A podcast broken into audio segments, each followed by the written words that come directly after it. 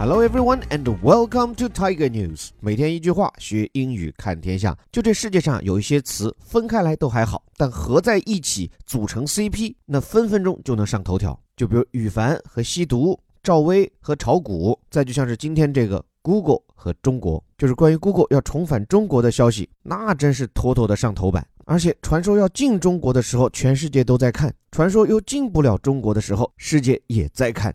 这不就是本周的消息？Google 搜索重返中国的计划眼看要黄。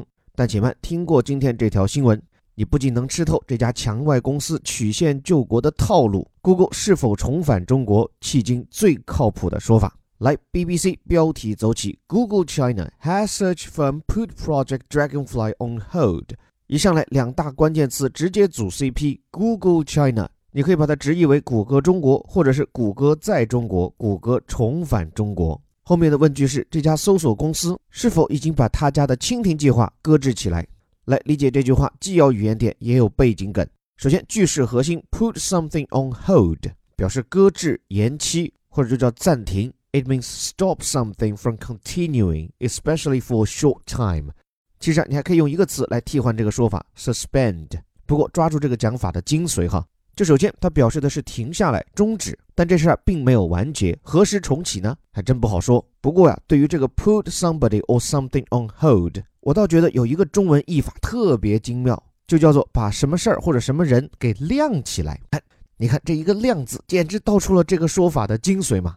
那这里被 Google 晾一边的计划 Project Dragonfly，Dragonfly 这个词本意指的是蜻蜓，但如果你了解背景，这可是 Google 要重返中国的计划呀。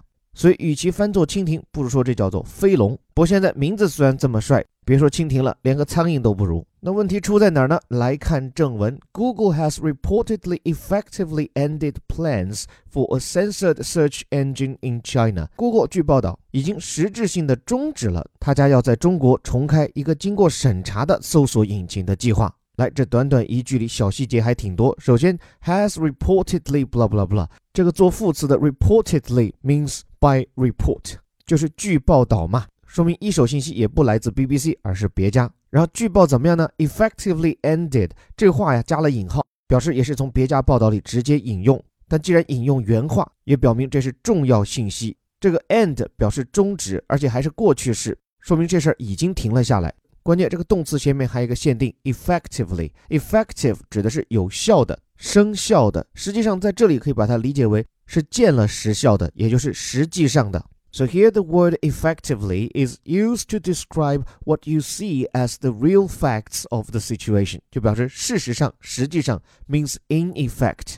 来造个句吧，大多数的农村孩子实际上是被排除在顶尖的教育资源以外。Most of the rural students are effectively excluded from top education。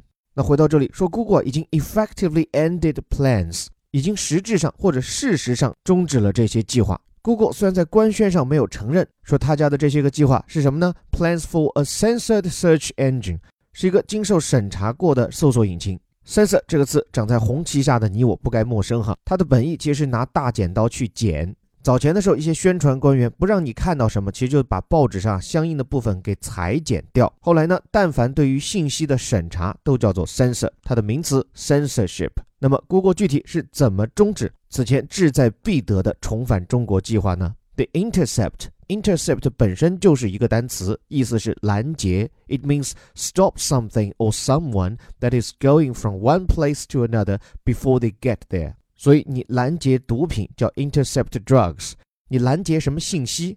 比如说谁的电话内容被拦截或者叫窃听了 Once phone calls were intercepted。所以这家媒体光从名字就知道是专注于爆猛料的。事实也是如此哈，它的创始人是三位记者，在美国当年爆出斯诺登案以后，他们就决心做这种独立的揭批真相的媒体，于是就有了这家新闻网站，并且还得到了硅谷大佬也是 eBay 的创始人。Pierre Omidyar 的大把资助，所以这家爆料网站不仅有米，而且有专业度。那就是在今年的八月，接着看原文，which revealed the existence of Project Dragonfly in August，就是 Google 内部这个飞龙计划的存在啊，就是今年八月由这家 Intercept 给爆出来的。这里 reveal 表示揭露、揭示，这是我们天天看新闻的常见词，means disclose、unveil 等等。那它所揭示呢是什么什么的存在，the existence of blah blah blah。比如说水的存在，the existence of water。而你想，但凡揭露什么东西的存在，往往这玩意儿还挺神秘，不想为人知晓。而且回头来看这个句式啊，the intercept 后面跟上的 which 引导的这个句子。其实是在对这家媒体做一个注解，说就是这家爆出了飞龙计划的媒体，现在又干嘛呢？Says Google has been forced to shut down a data analysis system it was using to feed the project。又是关于飞龙计划再度爆出猛料，说 Google 现在被迫的要关掉一个数据分析系统，这个系统原本它就是用来搞这个飞龙计划的，所以所谓的飞龙计划搁浅，其实就是这个数据分析系统被关掉了。来，这句话里有几个比较强势的词。首先，被迫做某事啊，be forced to do something，这就比起 have to do something 语气更进一步。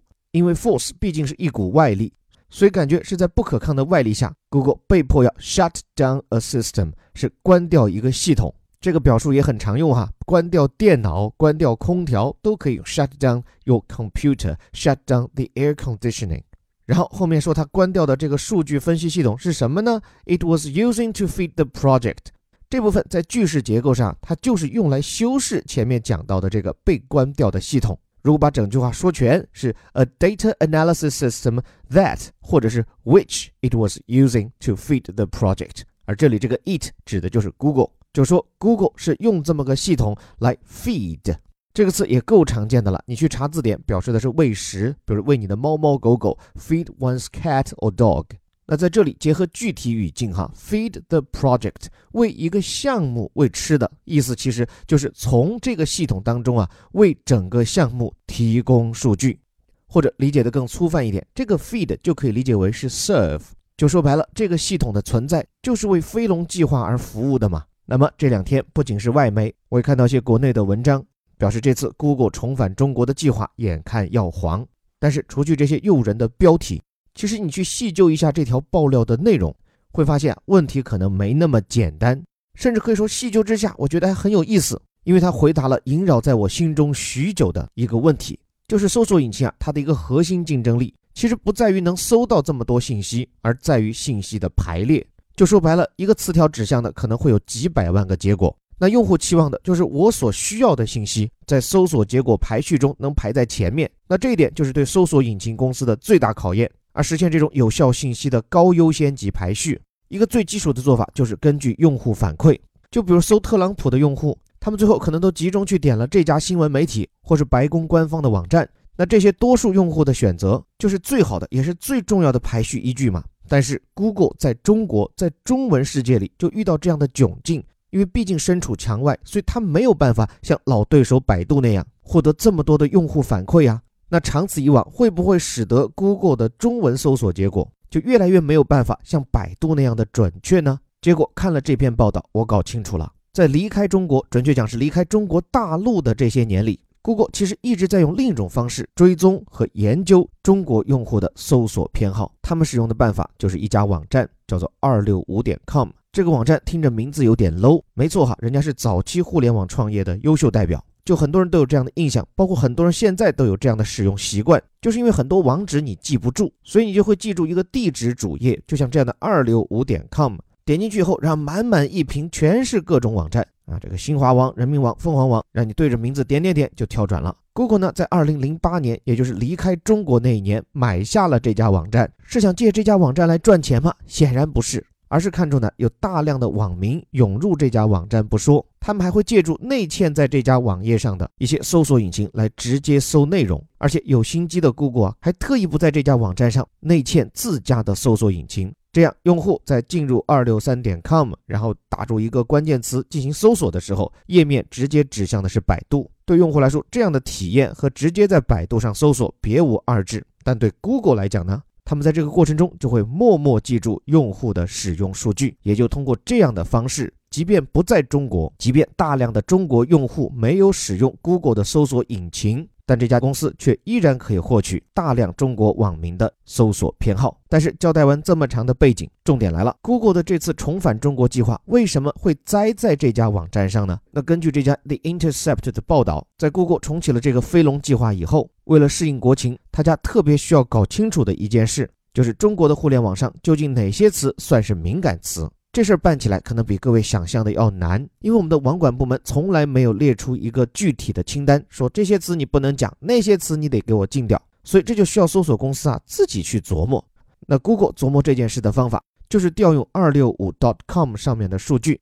特别是拿这些用户在百度上的搜索结果跟 Google 自己做一个匹配，就同样的内容，百度上会搜到什么信息，而 Google 上搜到的又是什么信息？哪些是 Google 上有，但百度上被屏蔽掉的？那通过这种比较，Google 就知道了啊，这个不能讲啊，这个要屏蔽掉。那么你说 Google 这种做法有什么问题吗？至少在中国方面没问题，而且这是积极的在向中方要求靠拢呀。就管你在全世界如何的飞龙在天，到了中国，你强龙难压地头蛇呀！但是啊，Google 没有想到这么难搞定的中国都搞定了，但是却后院起火。这是因为啊，在八月份，这家 The Intercept 爆出 Google 存在一个秘密的 Dragonfly 的小组过后，Google 内部专门负责确保用户隐私不受侵犯的小组这才发现，哎，你居然在搞这种套路，默默地收集着用户信息，而且这既然涉及使用用户隐私，那你为什么不按规定向我报备？